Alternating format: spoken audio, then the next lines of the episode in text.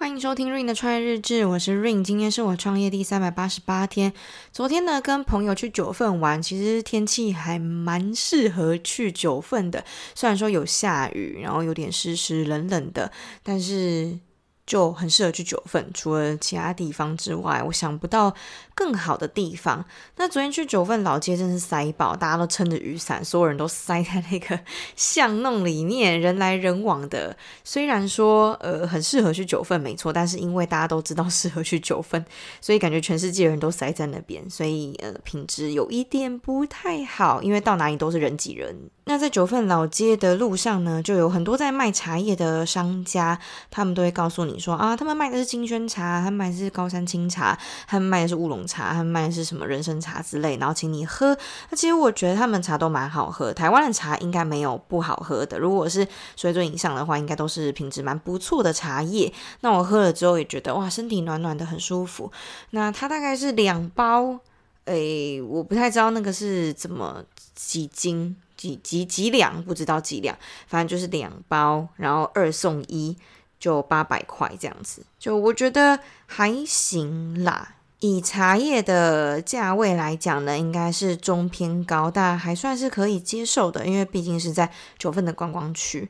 那我那时候就没有买，可是我就是喝了茶，觉得蛮好喝的。那往上走呢，最有名的有一间茶馆叫。阿妹茶楼，大家应该也都知道。吃完芋圆之后，我们就去阿妹茶楼那边喝茶。阿妹茶楼也是我第一次去，那边就是有非常多茶叶让你选，然后在那边给你座位泡茶，会有人过来教你做第一泡，教你闻香，教你泡茶。那接下来呢，你就是要自己泡茶，反正就是一个体验，一个过程。那茶叶呢，会给你一小包，可是足以让你泡一整个下午了。但是就是非常非常的昂贵。我们选了一个叫翠玉的茶，它跟清茶一样，价位是四百块钱。那在网上乌龙茶可能就是五百、六百，然后在网上可能就是比较。偏向老茶的部分，人参茶之类的就会到七百、一千的也有。泡一个 一小包的茶，他就要收你一千块，那还不包含水资。水资的意思就是两个人。各一百，所以呢，我们就是泡了翠玉的茶，四百块钱，再加各一人各一百，就是六百块钱。嗯，只是在那边泡一个茶就要六百块钱，所以呢，大概就可以知道说商家在操作的模式是什么。他卖的是茶叶，还是卖的是体验？这件事情也是我一直在跟大家说，诶，现在的商家他们的操作模式是怎样？因为在现在这个时代。资源严重过剩，供给严重过剩，你已经不再缺一个东西了，但是你缺的是一个体验，一个 feeling，一个氛围，一个可以让你好好休息的地方。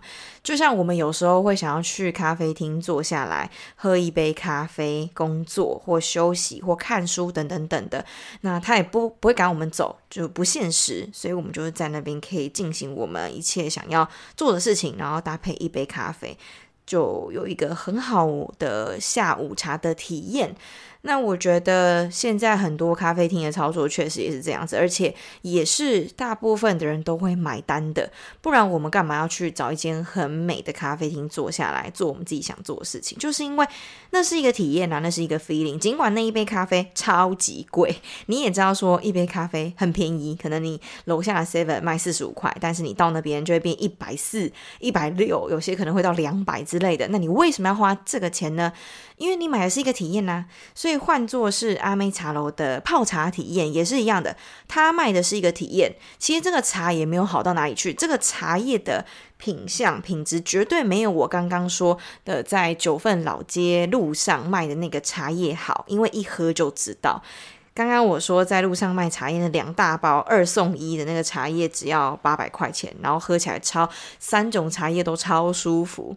然后一到阿妹茶楼，就是给你泡一个翠玉，类似绿茶、清茶的东西，然后没有什么味道，可是它就是卖一个体验，然后就收你六百块钱，最低是六百块哦，其他就是往上加，因为他们最便宜的茶就是四百块钱，啊，两个人就是各一百，那如果你要泡一千块的茶的话，那就是一千二，因为两个人要再各加一百。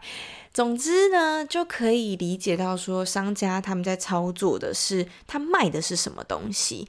那这非常值得我去深思。虽然说我本来就知道，现在的商业操作本来就是要趋向于你是卖感受、卖体验、卖仪式感、卖氛围的，卖一个 kimoji 的。我觉得这件事情对于现在的人来讲，真的非常非常重要。因为嗯，我们也都知道，我们平常有在消费的时候，也就是。可能偶尔真的需要补货的时候，像最近双十一啊，可能会想要补货一些东西，生活用品啊，或者是必需品等等等。像这次的双十一，我就买了生活用品跟补货一些保养品之类的，我就没有再去买一些我真正想要的东西，因为老实说，我也没有特别有想要什么东西，所以也可以去观察到说，现在的电商。也已经慢慢在转变了。台湾其实走比较慢，像对岸的中国大陆，他们早就已经转变了。像虾皮、淘宝、PC Home、Momo 这种，都叫做搜寻电商。我们在那边看东西的时候，就是啊，我想要买什么，例如说衣服，什么颜色的衣服，什么材质的衣服，我就直接有下关键字。让系统去帮我找相关的东西，这叫做搜寻电商。那兴趣电商呢，就是类似于直播啊，做短影片啊，它推播你你想要的东西。所以呢，我们在搜寻的时候会是去找我们必须要的东西。那被推播的可能就是想要的。我可能我不缺这个东西，可是我当下看直播，我当下看短影片，我当下看抖音，当下看小红书，我就是有 feel，我就觉得好好看，我就觉得好美，或者是。是看到照片觉得哇，我就必须要有拥有这个东西，尽管那个东西可能家里已经有类似的，可是我就觉得哇，照片这个看起来好像更好，或者说这直播听起来就好有 feel 哦，就是一直在强调有 feel 这件事情。你的东西要怎么样让人有 feel？因为现在大家真的都不缺一个，例如说一件衣服、一双一双鞋子、一个包包都不缺了嘛，因为家里整个柜子里面全部都是那。我们作为商家，我们到底要怎么做才有办法激起消费者的欲望？那就是要透过一些氛围感去包装这个，重新包装这个产品，也就是这个产品它有没有所谓的附加价值？就像是茶叶，你把茶叶上升到另外一个档次，你给人家一个体验，你提供了茶具，让大家可以做这个泡茶体验，尽管它就只是一个呃倒水，然后滤过滤。这是一个非常非常简单的动作，但是消费者有 feel 啊，有 feel 他就会买单，而且呢，你又是在高山上面那么惬意、那么有 feel 的地方，九份那么有 feel 的地方泡茶，就是天时地利人和，OK，大家就会掏出自己的钱包，就是买一个感觉。所以虽然说，嗯，看似很盘，没错。可是开心啊，舒服啊，爽啊！啊，现在的人不就是追求这个吗？不然还能追求什么？你原本的生活水准、生活品质已经顾到了，那你追求的一定是更高层次的东西嘛？这就是一个消费心理，所以你要去观察到说，现在消费者想要的是什么。虽然说这真的听起来很抽象，可是你可以去观察到，现在很多人在做直播，现在很多人在做呃 Reels 之类的，他们在提供什么？其实就是情绪价值啊，它让你有另外一种情绪。这个也会包含在这个东西的价附加价值里面，所以你并不是要一直推广说哦，我卖的这个耳机很好，我卖的这个耳机怎样之类的。那你有没有其他的东西可以带给消费者？如果没有的话，那会变得是有点像是虾皮那样子，就是搜寻电商的概念，那就不会是现在的趋势，叫做兴趣电商。就你对什么东西有兴趣，那这个兴趣。还有什么其他的附加价值可以带给消费者？消费者在情绪上面跟你引起共鸣了，可以有一个情绪波澜了，他就会直接买单了。因为现在的消费者其实都还蛮有钱的，虽然说二零二三年就是今年的一整年，像这次的双十一，其实买气都不是很好，那大家也都会比较理性消费一点。但是当那个 feel 有了，其实说真的啦，还是会买单的，只是大家会比较慎选，就是可能以前是哦，大概三分有 feel 就会买单，可是现在就会变成是五分或七分、八分有 feel，他就会买单。所以你要让消费者多有 feel，就要取决于你有怎样的企划，你有怎样的 idea，你有怎样的创新，激起消费者觉得啊，你这个东西我一定要买。他们不是没钱，他们只是把钱花在他们觉得很值得的东西上面。但这个值得包含很多的附加价值，所以你要把这些附加价值都做好之后呢，你就会发现消费者终究还是会在你这边买单。这件事情呢，说起来很简单，但是呢，细项真的非常难做。不过我自己是觉得还是可以参考，像是中国他们在做兴趣电商这一块，真的已经很成熟了。台湾，我个人还是觉得处在一个偏蓝海的情况，还没有到那么的饱和，没有到那么的竞争。就相较于对岸来讲啦，所以呢，如果真的要走兴趣电商，因为兴趣电商已经是趋势了，我们台湾走的比较慢，但是呢，未来一定是这个样子。所以要去学习，知道说人家是怎么包装这个产品，人家是怎么带给消费者情绪价值的。这件事情就是我们现在这些商家需要去学习的事情。那如果台湾没有一些呃标杆可以去学习的话，就可以去学习对岸超级超级成熟的电商，像他们的抖音、小红书啊，平台提供他们兴趣电商这个。东西就会让他们很快的成熟起来，但台湾的话，应该就只有 IG 啦。但 IG 呢，也没有办法直接什么直播下单之类的，就你还是要到他们官网去下单。那你在 IG 上面可能就是呃，只能加一，就是他没有办法直接，他可能还要导到别的地方。总之还要多一道程序，还没有到那么成熟，就是你可以现场下单，而是要。跳转页面到另外一个页面去重新下单，这样子会稍微有一点点麻烦。但是呢，嗯，要知道说，如果世界的趋势是那个样子的话，台湾也只是走比较慢而已。可是终究还是会跟上的。那是不是要先去学习呢？是不是要先去理解现在的消费者缺少的是什么东西？他绝对不缺一双鞋子，但他缺了一双可以带给他情绪价值的鞋子。例如说，这双鞋子。你可以告诉消费者说，这双鞋子，如果你在哪一个场合、哪一个情境、跟哪一个对象约会的时候穿，Oh my God，你完全就是打中现在消费者的需求。因为市场终究还是回归到供给跟需求，供给跟需求要有才会形成市场。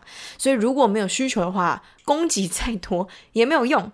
对，所以呢，你要制造消费者的这种需求感是非常非常非常重要的。我只能说，现在要创业，真的门槛还蛮高的，因为你要学习的东西很多，因为市场已经不再不再像之前那么好做了，因为已经很饱和了嘛，所以你一定要做分众，做小众。把 TA 归类到同一群，去精准的打他们，他们才可能会有反应。所以要一直不断去学习。那我自己就是在一个学习的过程当中，当然我自己也有非常多需要学习的地方，所以我现在就是分享着呃一些趋势，然后我自己要。赶快去做，赶快去学，不然的话会跟不上。Oh my god！我真的觉得世界走太快，你知道吗？就当你已经学到这个地步的时候，马上又有新的东西出现，然后你就要再去学新的东西，不然的话你会。跟不上，然后终究就会被市场淘汰，你就会觉得天哪，到底要学多少事情，到底要多复杂？可是没办法，因为你要在这个红海市场红到发紫的市场分一杯羹的话，你就是得这个样子啊，不然怎么办？主要是要看世界的趋势，而不是跟趋势对着做，因为对着做对你绝对没有好处。你一定要知道现在的趋势是什么，然后顺着。搭上这一波潮流的顺风车，maybe 可能两三年又会变了一个模样。那你没有选择哟，你就是要跟上啊！如果过了两三年之后又变了另外一个模样，那你就要再去学另外一个模样，不然的话，你终究就会被市场淘汰。没有人想要被市场淘汰啊，大家都想要活下去。可是“活下去”这三个字真的很难，并不是你很努力、很辛苦，它就可以真的活下去。嗯、努力跟辛苦算是。你必须的技能了，你没有这些，就是这些都基础功。你要做的应该是知道现在的市场、现在的趋势是什么，而不是落后。因为一旦你落后的话，你就已经淘汰啦，因为方向已经不对了。所以最重要的是方向，然后再去想着自己要怎么去做定位，怎么去做，找出自己的风格。超级无敌重要，那我自己也觉得很难，可是没办法，我们还是要继续做下去。好啦，那今天的分享就到这边啦，下集见，拜拜。